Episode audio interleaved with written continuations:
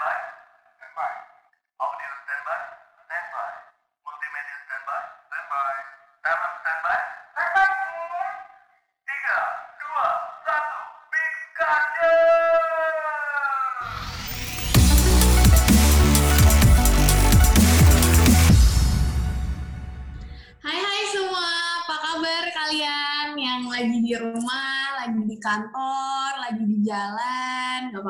Sambil selesaiin pekerjaan kalian, sambil dengerin discussion hari ini. Nah, eh, seperti yang kita tahu ya guys, kayak kon- eko- kondisi ekonomi, kondisi bisnis, itu tuh sekarang tuh kayak lagi jadi eh, trending topik di mana pun. Bisnis ekonomi, banyak layoff, kemudian banyak UMKM yang gulung tikar gitu kan dan pasti di kita dan di eh, kalian-kalian nih kayak pasti sering gitu berpikir atau mendengar beberapa pertanyaan kayak di masa pandemi ini bisa nggak sih kita baru mau mulai bisnis atau enggak?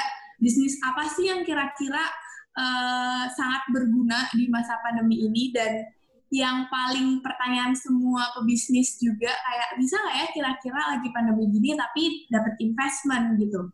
Nah beberapa pertanyaan itu kurang lebihnya bakal dibahas di discussion malam hari ini bersama dengan tamu spesial kita. Nah eh, kalau misalkan aku cek nih dari beberapa yang udah nonton sekarang udah ada 50.000 ribu orang yang watching. Wow, luar biasa. Ya, mungkin dari teman-teman yang nonton malam hari ini ada be- ada beberapa pendengar baru dari Big Discussion kan ya. Jadi kayak aku bakal kenalin dulu apa itu Big Discussion. Jadi biar semua pendengarnya tuh kayak tahu. Jadi minggu depan kalau mau dengerin kayak remind gitu. Oh ya tiap hari Rabu ada Big Discussion gitu. Jadi Big Discussion adalah podcast dari Big Communication yang mana podcast ini merupakan podcast edukasi. Kita bakal ngomongin berbagai macam hal tentang dunia marketing, agensi, event, dan lain sebagainya bersama dengan narasumber yang tentunya juga kita kurasi terlebih dahulu. Nah, buat teman-teman yang mau menikmati episode kita lain-lainnya yang tidak kalah seru dengan episode kita malam hari ini, bisa langsung ke Spotify kita aja, Big Discussion, atau enggak scroll-scroll YouTube-nya Big Communication, di situ ada lengkap episode kita dari yang pertama sampai malam hari ini. Nah, malam hari ini kita akan berdiskusi mengenai investasi di masa pandemi nih bersama narasumber kita ada Mas Daniel yang merupakan Vice President dari Asian Trust Capital. Weh, Nah, halo halo, selamat malam. Ya. Halo Pak Daniel, apa Halo kabar? halo. Nah, nanti Mas Daniel ini bakal berbagi insight tentang uh, kondisi bisnis saat ini, terus habis itu ke depannya bisnis tuh bakal kayak gimana, dan sebagai sudut pandang investor tuh kayak gimana. Tapi uh, nggak cuma itu, teman-teman juga kalau misalkan ada pertanyaan tentang uh, how to generate bisnis atau gimana caranya bertahan di masa pandemi seperti ini, nanti langsung aja komen di kolom live chat yang ada di samping video. Nanti bakal aku sampein ke Mas Daniel gitu. Nah, malam ini aku juga nggak sendirian. Aku ditemenin sama Mas Andi. Halo, oke, apa kabar? Halo Pak Ya. Daniel, apa kabar? Halo halo. Baik baik. Nah, untuk Mas Daniel bisa memperkenalkan diri dulu. Oh iya, eh, halo semuanya. Thank you for having me here. Eh, nama gue Daniel. Eh, gue itu Vice President di Asian Trust Capital. Asian Trust Capital itu sebenarnya adalah perusahaan venture capital eh, yang udah bergerak sejak dua tahun lalu. Eh, kita itu perusahaan yang mengelola dana-dana investor dan kita invest-invest company, eh, invest-invest dananya itu uh, mostly ke unlisted business atau private private deals. Uh, contohnya Bix juga kita invest. Uh, seperti itu. Mungkin itu ya short introduction-nya ya. Jadi sudah Oke. dikasih bocoran ya? Kasih bocoran. Dikasih bocoran bahwa investor Bix adalah salah satunya Asian Trust. yes, betul. Iya. Nah, Iya, iya, malam iya. hari ini tuh juga merupakan malam spesial nih untuk Bix Communication karena ternyata salah satu capital kita tuh bersedia untuk sharing ilmunya di Iya. platform edu- edukasi kita gitu. Ada Wah. Mas Daniel dari Asian Trust Capital. Nah, mungkin kan tadi sudah di intro ya tentang what is Asian Trust gitu. Nah, mungkin dari Mas Daniel sendiri nih boleh diceritakan kayak eh, gimana sih biasanya Mas Daniel tuh di Asian Trust seperti itu? Hmm, oke. Okay. Uh, eh, Asian Trust itu kan memang yang tadi kayak gue udah ngomong, itu kita mengelola dana investor. Jadi sebenarnya kita adalah uh, panjangan tangan investor deh, uh, yeah. yang ya. punya spesialis itu untuk di bidang financial, di bidang business development, di bidang product development, uh, yang jadi kita uh, panjangan tangan investor um, mengumpulkan, dana investor, terus kita invest ke private private business atau biasanya tuh kita anggap uh, startup startup. Jadi unlisted business yang masih baru-baru deh, baru founders founders baru uh, mencanangkan ide-ide mereka segala macam, butuh insight, butuh funding, butuh uh, ya butuh uh, the specialty skills lah ya. Nah kita tuh uh, menganggap kalau founders-founders kayak gitu kita menganggap mereka semua partner-partner kita. Jadi yang punya visinya tuh sama yang penting. Kalau kita tuh mau yang penting adalah uh, bisnisnya itu menyelesaikan sebuah masalah. Jadinya uh, kita mau kerjasama bareng partner-partner itu, yuk duduk bareng, kita kembangin bisnis kayak gimana caranya, Terus habis itu juga kita itu bersiap uh, benar-benar sebagai active investor yang mau turun juga ke dalam industri tersebut, bantuin founders-founders to take their first step gitu loh. Biasa kan orang juga bingung kan, mau ambil first step itu kan gimana nih, uh, bingung gitu kayak benar-benar kayak wah susah nih. Biasanya gue kerja sama orang, sekarang gue harus bikin bisnis gimana caranya. Nah, kita kan memang uh, udah ada specialty di situ, kita bakal bantu mereka untuk itu dan push them to their beyond their limits. Jadi contoh misalnya uh, biasa founders-founders merasa oh ide gue bisa begini, oh tapi cuma segini dan tapi kan kita punya specialty skills baru, mungkin bisa insights buat mereka bikin uh, dia punya ekspektasi itu lebih tinggi lagi. Yeah. Jadi kita memang menganggap partner itu penting banget sih, oh. punya visi yang sama. Termasuk ini nggak sih mas semacam proses inkubasinya juga sampai si para founder ini tuh benar-benar siap untuk launch bisnisnya gitu? Uh, yes, itu jadi part of the stage. Kalau kita kita invest itu selalu ada start, uh, stage-stage-nya, punya fase-fasenya. Ada yang fasenya memang dari ide, betul-betul ide, uh, dan kita melakukan due diligence segala macam. Kita pikirin gimana cara ngembangin. Kalau kita pikir, oke, okay, ini bisa dikembangin, kita kita bantu. Ada juga proses uh, di phase-nya yang memang udah jalan nih bisnisnya bisnis sudah jalan, tapi mereka tuh pikir, eh kok bisnis gue agak stagnan ya? Atau mereka pikir, oh kalau misalnya gue bisa begini, gue uh, bisa lebih daripada sekarang nih. Tapi gue butuh, misalnya butuh uh, networking, gue butuh funding, gue butuh apa. Nah kita bantu mereka di situ juga. Hmm. Gitu sih.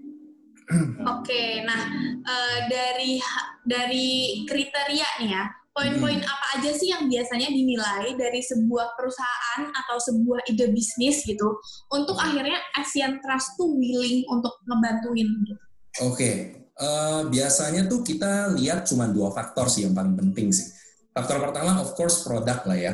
Kalau produknya itu menjual, produknya uh, ada uh, produknya menjual, terus ada clear business monetization atau artinya tuh uh, jelas gimana cara ini kan bisnis ya, jadi harus jelas gimana cara dapetin profit dari bisnis itu, dari produk itu. Kalau misalnya bisnisnya cuma bakar duit, terus cuma buat ya kayak uh, apa namanya menunjukkan kalau wah wah wah doang tapi nggak nggak profitable ya kita nggak suka itu bisnis kayak gitu.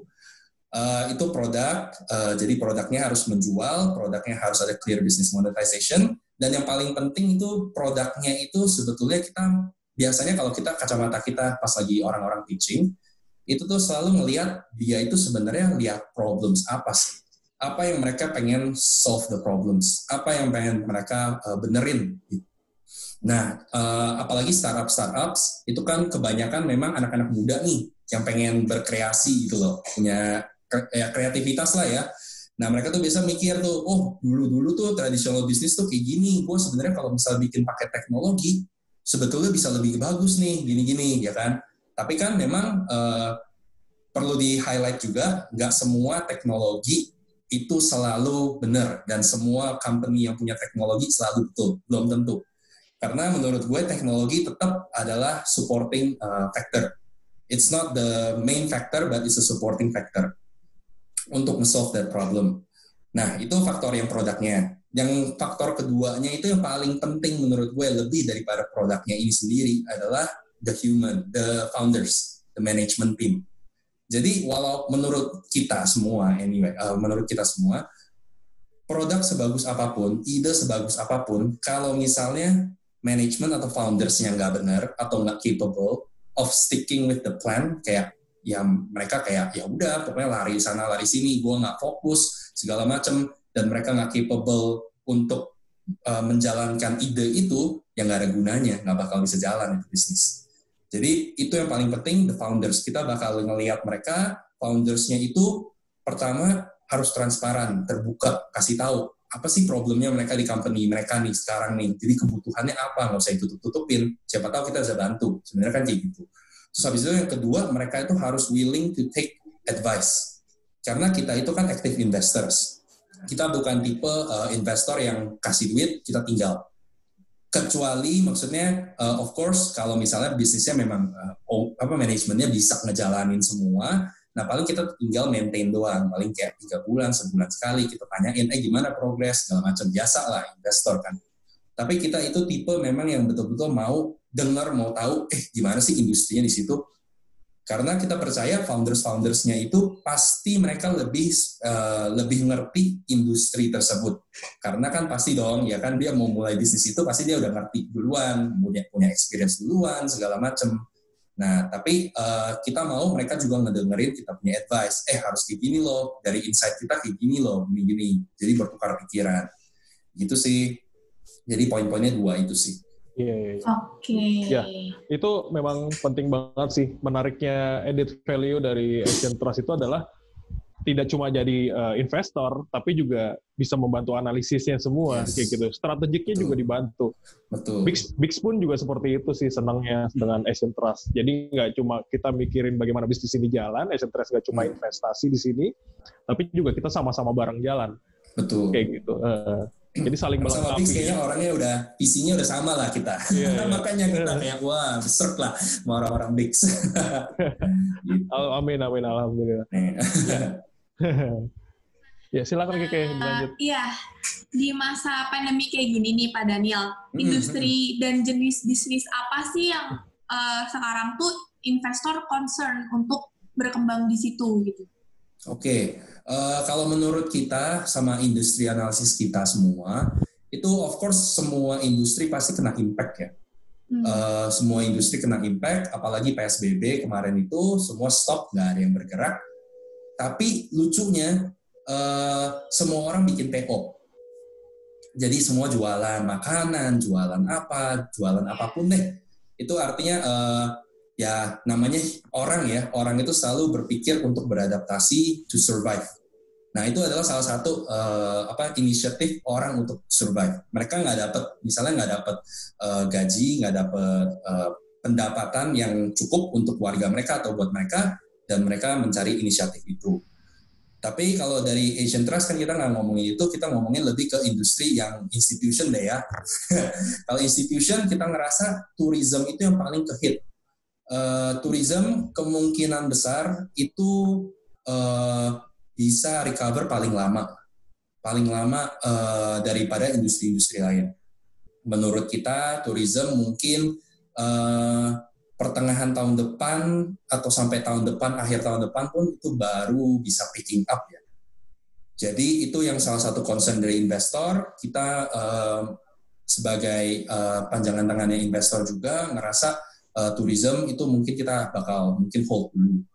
Untuk entertainment dan leisure uh, kayak restoran, even bigs yang bikin event-event, uh, kita ngerasa oke okay, mereka memang kena impact waktu PSBB segala macam. Tapi pas lagi transisi new normal kayak gini nih, menurut kita there is something, there is uh, apa ya, there is something to uh, yang bisa dikejar deh, yang bisa dibikin nih sekarang ini. Opportunity-nya ada sebetulnya. Uh, contoh misal restoran udah mulai buka, mereka langsung mikirin gimana caranya mereka bikin sekat-sekat segala macam. Itu contoh paling gampang aja. Akhirnya kan orang tetap karena menurut uh, kita itu semua leisure and entertainment selalu pasti ada. Semua orang pasti mau makan di restoran, semua orang pasti masih mau ke event. Tinggal gimana kita caranya kembangin, kita beradaptasi sama uh, the new normal ini. Itu sih. Iya, oke. Okay. Eh, kalau terkait dengan keadaan ekonomi nasional sekarang nih di masa Hmm. new normal ini eh, pandangannya bagaimana nih Pak? Eh, kalau kondisi ekonomi mungkin gue nggak mau masuk politik ya. Tapi menurut gue nggak cuma nasional ekonomi, the whole world, eh, world economy itu lagi memang lagi pandemi namanya juga ya. Pasti lagi kacau semua. Semua lagi kacau, apalagi sekarang ada US election, uncertainty atau ketidakpastian ekonomi itu jadi bener-bener parah banget deh. Semua orang kayak takut lah ya. Eh, Nah itu, tapi kalau kalau ngomongin ekonomi nasional lagi, menurut gue the only uh, untuk semua lah, nggak cuma Indonesia ya, uh, untuk semua uh, semua country itu tuh cuma ada dua apa ya namanya dua faktor yang bisa ikut andil untuk membantu pemerintah uh, supaya nggak terlalu problem nih krisisnya. Yang pertama adalah pemerintah sendiri, mereka harus uh, ya dari menteri-menterinya lah ya, yang kayak kemarin Pak Jokowi ngamuk-ngamuk kayak Iya. duit udah dianggarin tapi kagak dikeluarin gitu loh. Mau gimana stimulus ekonomi kalau kayak gini? Nah itu yang pertama. Jadi memang gara-gara consumer spending berturun banget kan sekarang kan. Orang-orang udah nggak belanja gitu-gitu ya. Jadi consumer spending berkurang, government spending harus ngebantu untuk nge-push itu. Jadi biar uh, uang tetap beredar di market segala macam. Nah dari government itu andil yang pertama. Yang andil kedua adalah menurut gue uh, ya kita kita semua ini kita semua harus mulai beradaptasi sama situasi ini mulailah bikin kayak ekonomi ekonomi uh, kreatif kalau bisa dibilang ekonomi kreatif dan digital yang maksudnya uh, yang contoh aja deh dari misalnya jualan barang uh, tradisional kita sekarang bisa jualan barang di produk eh, digital digital itu kan sebenarnya ya lumayan membantu untuk gerakin tuh ekonomi semuanya jadi menurut kita uh, ekonomi nasional tuh yang penting dua itu sih Oh gitu. Oke. Tuh. Sebenarnya kan eh, terkait dengan krisis nih ya, sebenarnya kan kita udah bisa prediksi lah, karena kita punya Yes. krisis 10 tahun ya. Per 10 tahun Betul. itu kurang lebih ada krisis kayak gitu ya. Yes. Kira-kira krisis yang sekarang ini lamanya bisa lebih lama yang sebelumnya gitu, atau Mm-mm. lebih cepat? Eh, Bisa ditaksir nggak ya? Dari taksir Wah. ya. Kalau tadi kan bilangnya nggak nggak nggak jelas nih ya kan sebenarnya nggak akan, jelas. akan pulih kapan kayak gitu. Tapi kira-kira akan lebih panjang atau sebenarnya bisa dipendekin gitu. Oh, eh, to be honest, mungkin ya menurut gue nggak sampai separah dulu ya. Kayak tahun 98, 2008, itu lebih ke systematic eh, crisis kayaknya. Jadi kayak memang satu tumbang, gara-gara kan financial crisis kan waktu itu, dan Iya. juga komoditi segala macam. Jadi itu lebih ke systematic eh, crisis. Jadi kenapa? Jadi satu tumbang semua tumbang. Nah itu jadi parah. Kalau sekarang memang eh, parah, maksudnya kayak ya pandemi semua consumer spending berkurang segala macam. Tapi eranya tuh udah udah berubah, udah eranya digital nih. Jadi orang tuh udah nggak perlu jualan, ya ketemu orang lagi. Orang udah nggak perlu, eh, contohnya aja deh, orang udah nggak perlu keluar untuk nyari duit. Gampangnya gitu ya. Eh, dari kayak gitu aja menurut gue itu udah ngebantu banget. Gak bakal krisisnya kayak tahun-tahun lalu, kayak tahun kayak dulu-dulu lagi. Tinggal gimana secepat apa kita beradaptasi semua. Iya. Tuh, Oke. gitu sih. Jadi ditaksir tidak akan selama yang sebelumnya ya, akan lebih cepat bangkit ya. Hopefully, semoga kita butuh Hopefully, makanya iya. Amin, kita amin. butuh betul kita butuh orang-orang muda ya kayak kita semua lah kita semua Ya, optimis, optimis. harus pikir semua optimis harus pikir gimana cara new normal kita harus beradaptasi namanya juga manusia ya harus Iya. beradaptasi terus Semua harus termotivasi untuk Harus. bangkit kembali. betul betul Oke. penting itu Eh, Pak Daniel, secara nasional kan setiap negara sekarang tuh harus akhirnya memiliki rencana untuk Yes. jika terjadi keadaan seperti ini lagi gitu betul tiba-tiba Yes. seluruh dunia lockdown gitu seluruh dunia PSBB nggak bisa melakukan kegiatan ekspor impor atau industri-industri Hmm. lainnya gitu. Nah, bagaimana sih sebuah bisnis tuh sebenarnya dapat survive di, di masa new normal ini terlebih dari sisi finansialnya? gimana cara survive ya kalau menurut gue eh oh mungkin nih gue eh, pengen nyomat lagi tadi kayak pertanyaan ke ya ekonomi nasional ya Ya. jadi yang kalau kita lihat itu kan eh, kalau misalnya lihat statistik data gitu ya ekonomi kuartal 1 itu eh, economic growth pertumbuhan ekonomi itu dua persenan memang di bawah eh, di bawah prediksi pemerintah itu udah memang tapi kan belum terlalu be- ber- belum terlalu ada dampak dari corona waktu itu, walaupun udah berkurang. Yang parah kan ada kuartal 2 karena pas-pasan masih PSBB nih. Nah, Ya. eh, quarter 2 biasanya untuk eh, perusahaan-perusahaan gitu ya, mungkin yang kecil-kecil yang mungkin udah nggak nggak nggak ber- sorry to say nggak bertahan karena nafasnya kan kurang panjang. Kuartal 3, nah ini baru eh, menurut gue karena kan masih belum recover fully, ini baru problem-problem untuk perusahaan-perusahaan besar. Jadi eh, amit-amit, gue juga semoga gue nganggap semoga gue salah, tapi memang gue ngerasa kayaknya nih bakal ada bisnis-bisnis mungkin bisa eh, apa namanya bisa problem lah, jadi problem.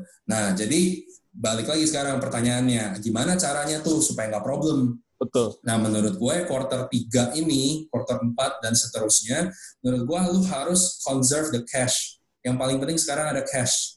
Karena gimana pun eh, lu punya misalnya ya, lu punya aset sebanyak apa pun, kalau misalnya lu nggak punya cash, lu nggak bisa bayar apa nggak bisa bayar misal supplier, nggak bisa bayar gaji orang, nggak bisa bayar apa, akhirnya terpaksa lu misalnya harus menjual aset-aset lu. Tapi masalahnya masa kayak gini aset lu tuh value-nya berapa? Pasti dihargain murah banget. Jadi akhirnya ya problem buat lu, lu lost tuh, hilang duit lu segitu. Jadi menurut gue yang paling penting adalah conserve the cash. Karena gimana pun itu yang paling penting. Ya. Terus eh, kedua adalah yang kayak dari tadi gue ngomong tentang adaptasi. Mulai berpikir, oke, gue harus improve bisnisnya kayak gimana supaya human interaction tuh berkurang. Gimana ya caranya yang gue bisa bikin atau uh, gimana caranya biar oma- orang uh, apa namanya confident untuk keluar ketemu orang segala macam itu gimana caranya nih biar tetap uh, tertarik dengan produk gue gitu. Terus ketiga juga bisnis-bisnis udah yang kayak pertama dari agent trust ya core value-nya yaitu bisnis bakar duit itu udah big no no lah karena yang paling no-no penting sekarang adalah yes big no no. Yang paling penting adalah sustainable business sekarang. Ya. Gimana caranya pun harus sustain uh, gross profit margin dan segala macam harus sustain.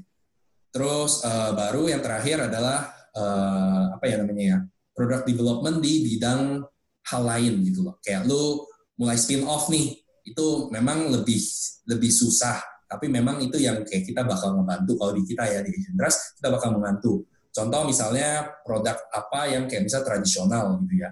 Tapi lu mau digital gimana pun kagak bisa nih karena ya memang harus begitu caranya.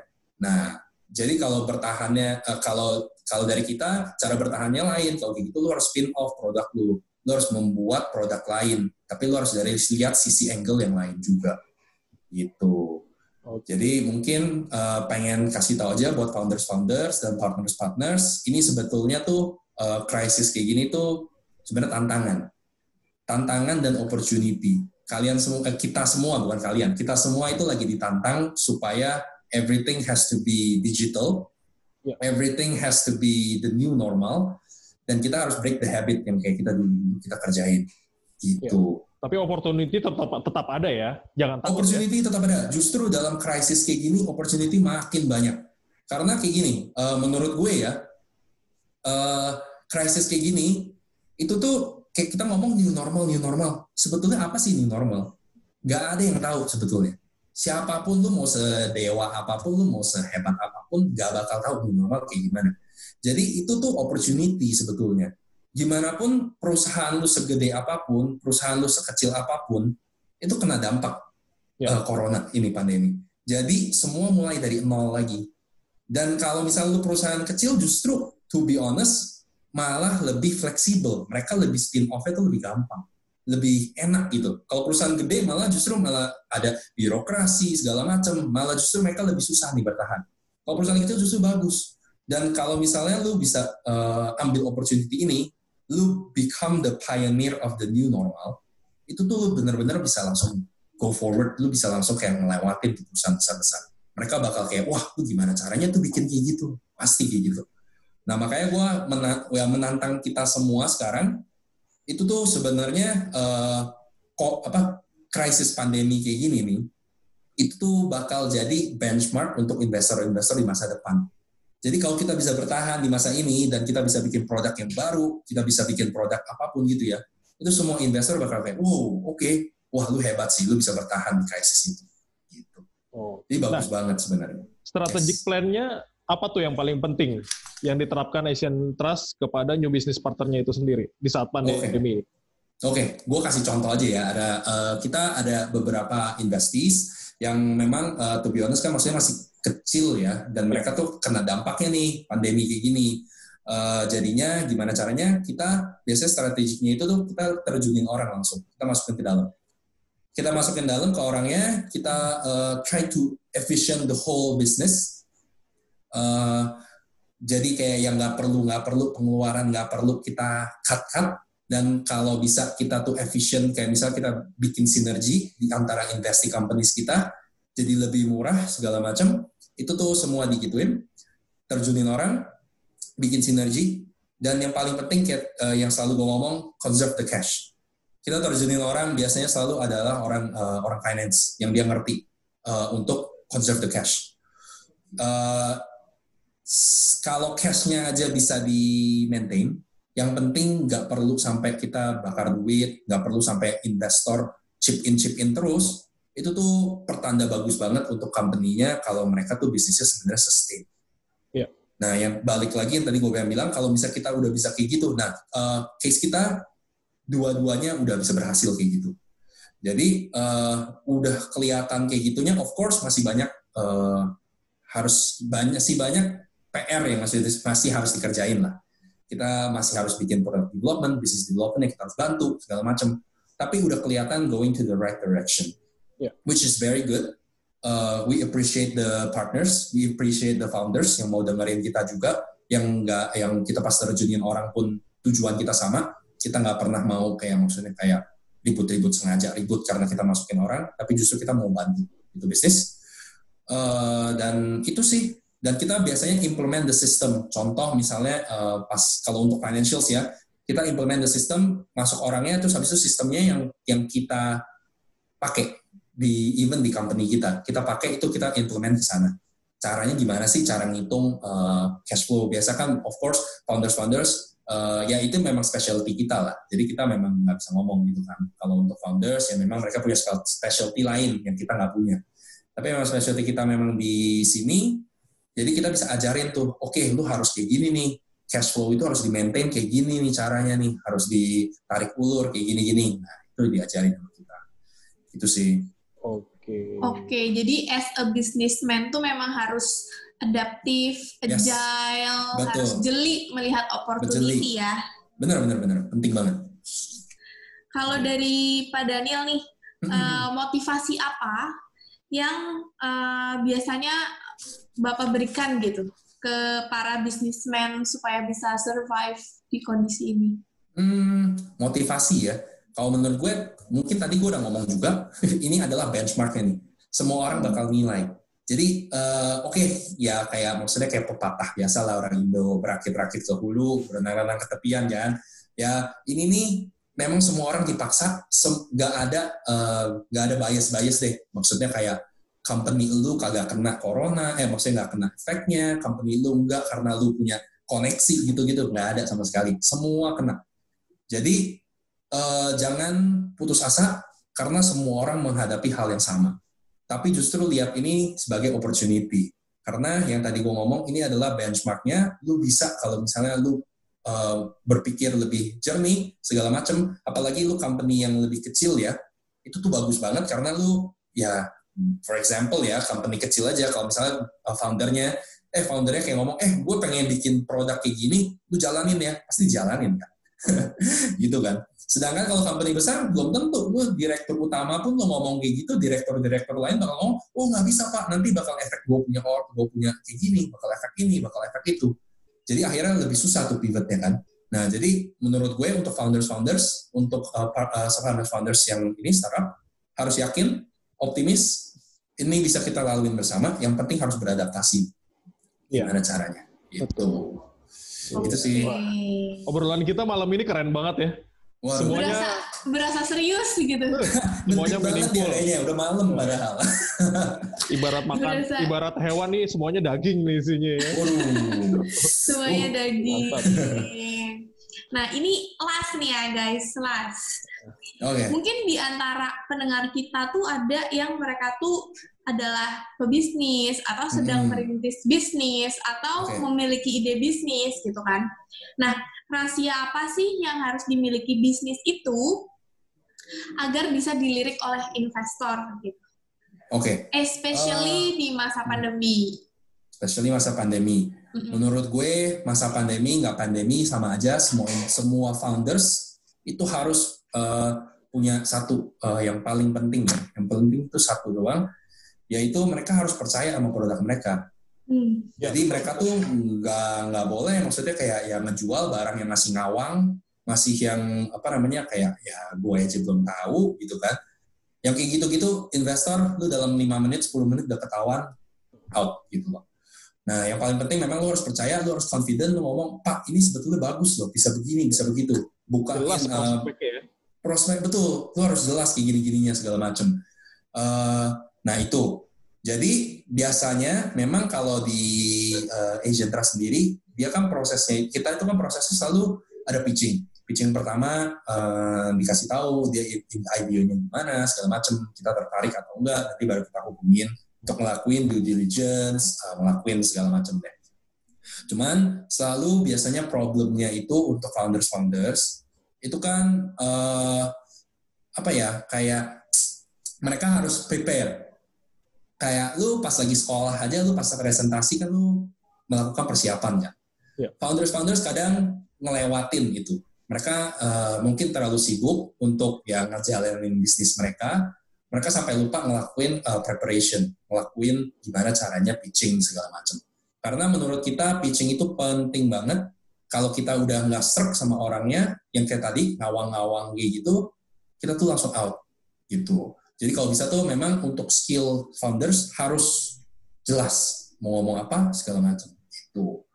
And then uh, uh, untuk kita juga kita ngerasa uh, sometimes founders itu bagus banget kalau bisa nge-pitching dan mereka tuh udah tahu mau nge-pitch sama siapa. Contoh di uh, Asian Trust, mereka tahu tuh mau pitch-nya. Uh, contohnya aja ya, mereka tahu investee companies kita tuh apa aja sih. Mereka kan uh, bisa research atau ngapain, mereka tahu dan mereka tuh bisa uh, offer, eh produk gua tuh sebenarnya bisa bikin sinergi loh buat punya company lo, bisa kayak gini loh. Nah itu bagus banget, nilai plus banget. Itu bener-bener kayak wow, oke bagus bisa gini. Mungkin kita bisa pikirin gimana caranya. Terus habis itu juga rahasianya, ini udah bukan rahasia uh, rahasia udah rahasia umum lah, semuanya udah mikirin kayak gini. Karena zaman uh, pas lagi dua tahun tiga tahun yang lalu itu adalah uh, startup itu kan booming. Startup booming, semua valuasi gila-gilaan, bisa 10 kali sales people, segala macam gitu. Kayak gila-gilaan deh, semua orang mau ke sana. Tapi yang harus di bear in mind, sekarang ini udah nggak kayak gitu. Semua orang udah sadar, apalagi kemarin problem yang di WeWork, uh, di SoftBank gitu-gitu, uh, fund-fund luar, itu problem. Kita semua udah saat kita bukan kita semua uh, kayak ya udah tahu nih kayak ya bukan kayak gitu bisnis sebetulnya gitu loh bisnis itu tuh harusnya yang sustain pertama dan kedua ya bisnis itu uh, apa namanya um, udah bukan valuation yang penting. Valuation itu pentingnya tuh belakangan. Yang penting lu tuh harus generating money dulu. Jadi yang kayak GMV valuation sales uh, ya pokoknya GMV GMV pakai traction pakai uh, hitungin ada number of users segala macam. Wah itu udah udah lewat masanya. Lewat udah, ya. udah lewat. Jadi itu adalah uh, yang harus di bear in mind di founders. Mereka tuh harus sadar uh, valuation udah nggak bisa gila-gilaan. Kalau lu nawar aja pas lagi pitching lu nawarnya kemahalan aja itu udah off banget orang bakal langsung oke okay, bye. Even terus habis itu lu datang ngemis-ngemis eh nggak aja deh uh, gue kasih diskon deh kayak gitu-gitu. Tapi orang udah kayak ah mungkin lu udah salah hitung men. Bye. Iya, betul, betul. salah gitu kayak. Jadi mesti dipersiapkan matang-matang ya. persiapin matang-matang yes. Kalau mau pitching itu anggap that's the end of the world. Kayak kayak Iya. gue bergantung banget sama ini nih gitu. Betul. setiap investor lo harus nganggap that's the only investor that you have lu nggak punya investor lain jadi lu harus benar-benar bertaruh sama investor ini gue harus berhasil Iya. itu itu sih Nah, ini sepertinya ada pertanyaan menarik nih. Silakan, Ke. wih siapa tuh Eh, Oke, ada pertanyaan dari Fahmi Yos. Wah, ini sepertinya Fahmi Yos ini pendengar setianya Big Discussion nih. Wih. Karena kayak ada beberapa kali tuh kayak aku ngeliat Famius, Famius. Hmm, oke oke. Untuk perusahaan yang bisnis atau produknya udah ada role modelnya, atau perusahaan lain lebih udah ada perusahaan lain yang lebih dulu menjalankan role model itu, apakah Asian Trust masih tertarik untuk berinvestasi? Poin poin utama apa yang menjadi pertimbangan? Oke, eh, mungkin ya kita nggak bisa ngomong kalau produk itu kan selalu ada ya, tapi gimana cara kita eh, develop that product? Kita bisa bikin lebih spesial, kita bisa bikin lebih apa? Contohnya aja deh, kopi kenangan. Kopi kenangan itu tuh lu bukan dibilang mereka nggak telat lah, tapi mereka dibilang salah satu yang awal-awal. Tapi pionirnya bukan itu. Pionirnya adalah kopi tuku, kopi Iya. yang di selatan-selatan. Itu kopi bawah tangga malah duluan kalau nggak salah menurut gue. Mereka duluan, tapi dibikin produk kopi kenangan, tapi kopi kenangan yang sekarang majunya luar biasa. Investmentnya gila-gilaan ya. Investmentnya gila-gilaan, dapat eh, investor yang gila-gilaan. Jadi bukan eh, untuk siapa Famios. Famios, ya kan? ya. Fahmios. Nah, jadi sebetulnya bukan itu yang menjadi eh, pertimbangan investor. Tapi pertimbangannya itu adalah sebetulnya pertama pasti foundernya dan gimana cara bikin special, that product special gitu. Dan eh, ya kita bisa berpikir bersama gitu. Kayak kita mikirin bersama nih. Kayak contoh jualan kopi aja namanya beda gitu ya. Padahal rasa mungkin hampir kurang lebih mungkin bisa sama lah ya. Mungkin beda tapi sama gitu ya. Same same but different gitu lah ya.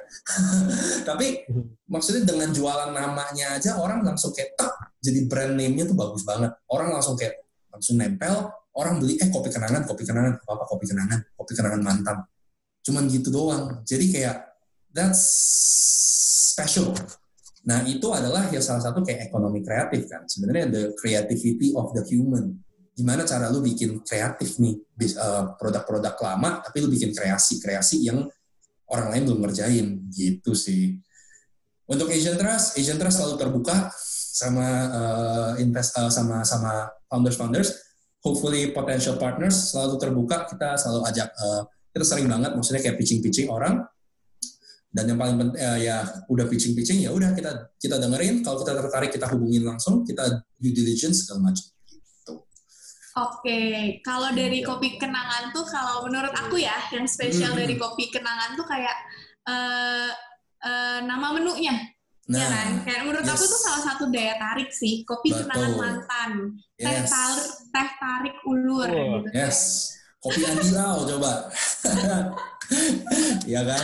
Jadi kayak Iya. ya bener jadi kayak bener-bener ya that's apa ya ngomongin kalau kalau di sisi finance tuh kan ngomongnya intangible asset. Jadi Hmm. aset yang nggak ada nggak kelihatan tapi itu value banget ada value-nya. Nah itu jadi salah satu yang bisa dikembangin. Gitu. Nah, untuk menimbulkannya itu gimana caranya tuh, Pak? untuk menimbul untuk bikin itu ya of course ya harus eh, pikir matang-matang of course pakai bigs bigs kan Yes. lebih Ah, sebetulnya itu to dia. be honest that's the specialty of bigs kita yang eh, kita sebagai investor mungkin kita nggak punya specialty untuk eh, maksudnya kayak mengembangkan market eh, marketingnya gimana segala macam kita ada insight gitu ya kita bantuin bikin produknya kita bikin bantuin bikin bisnisnya segala macam tapi of course bigs itu pasti lebih hebat daripada kita untuk ngelakuin promotion, untuk ngelakuin ide-ide kayak gitu. Tuh. Ya. Jadi kalau Bix. butuh strategi strategi marketing, langsung Yes. aja ke Big Betul. Communication-nya. Jadi sekalian jualan ya. Iya. Emailnya ada di description box. Iya. Teman-teman. eh, pertanyaan dari Fahmios tadi menutup bincang-bincang kita malam hari ini nih, teman-teman Yes. semua. Mungkin dari Pak Daniel ada last word untuk para pendengar. Boleh. Sobat Final note-nya itu mungkin yang kayak tadi gue ulang, pandai eh, harus semangat, semua orang harus semangat. Panggilnya apa nih? Big discussion, follower big discussion apa nih? Sobat Bix, Sobat Bix, Sobat Bix harus semangat. Eh, semuanya kita hadap ini kita harus hadapin bersama. Pandemi ini bukan the end of the world. Ini adalah cara eh, ya kita dipush untuk lebih maju. Kita harus dipush untuk lebih eh, lebih hebat lagi daripada kita yang waktu dulu-dulu lagi. uh, manfaatkan opportunity ini. Semua bisnis pasti ada opportunity-nya. Manfaatin bis, uh, opportunity ini. Uh, in the end of the day, kita semua uh, bakal melalui ini semua lah. Jadi kita harus semangat, jangan patah semangat. Uh, ya itu sih final note-nya. Oke. Oke, terima kasih Pak Daniel. Oh, thank you, thank you. Udah Hari ini undang. keren banget. Wah, thank you banget.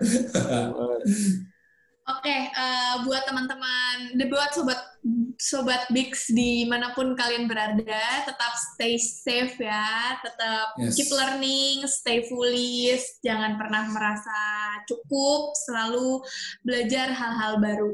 Eh, Yes. Dengan ini kita sudahi Big Discussion malam hari ini. Sampai jumpa di Big Discussion minggu depan. Untuk Pak Daniel, terima kasih ya waktunya udah Thank mampir so ke Big. Discussion. Yes, thank you udah diundang.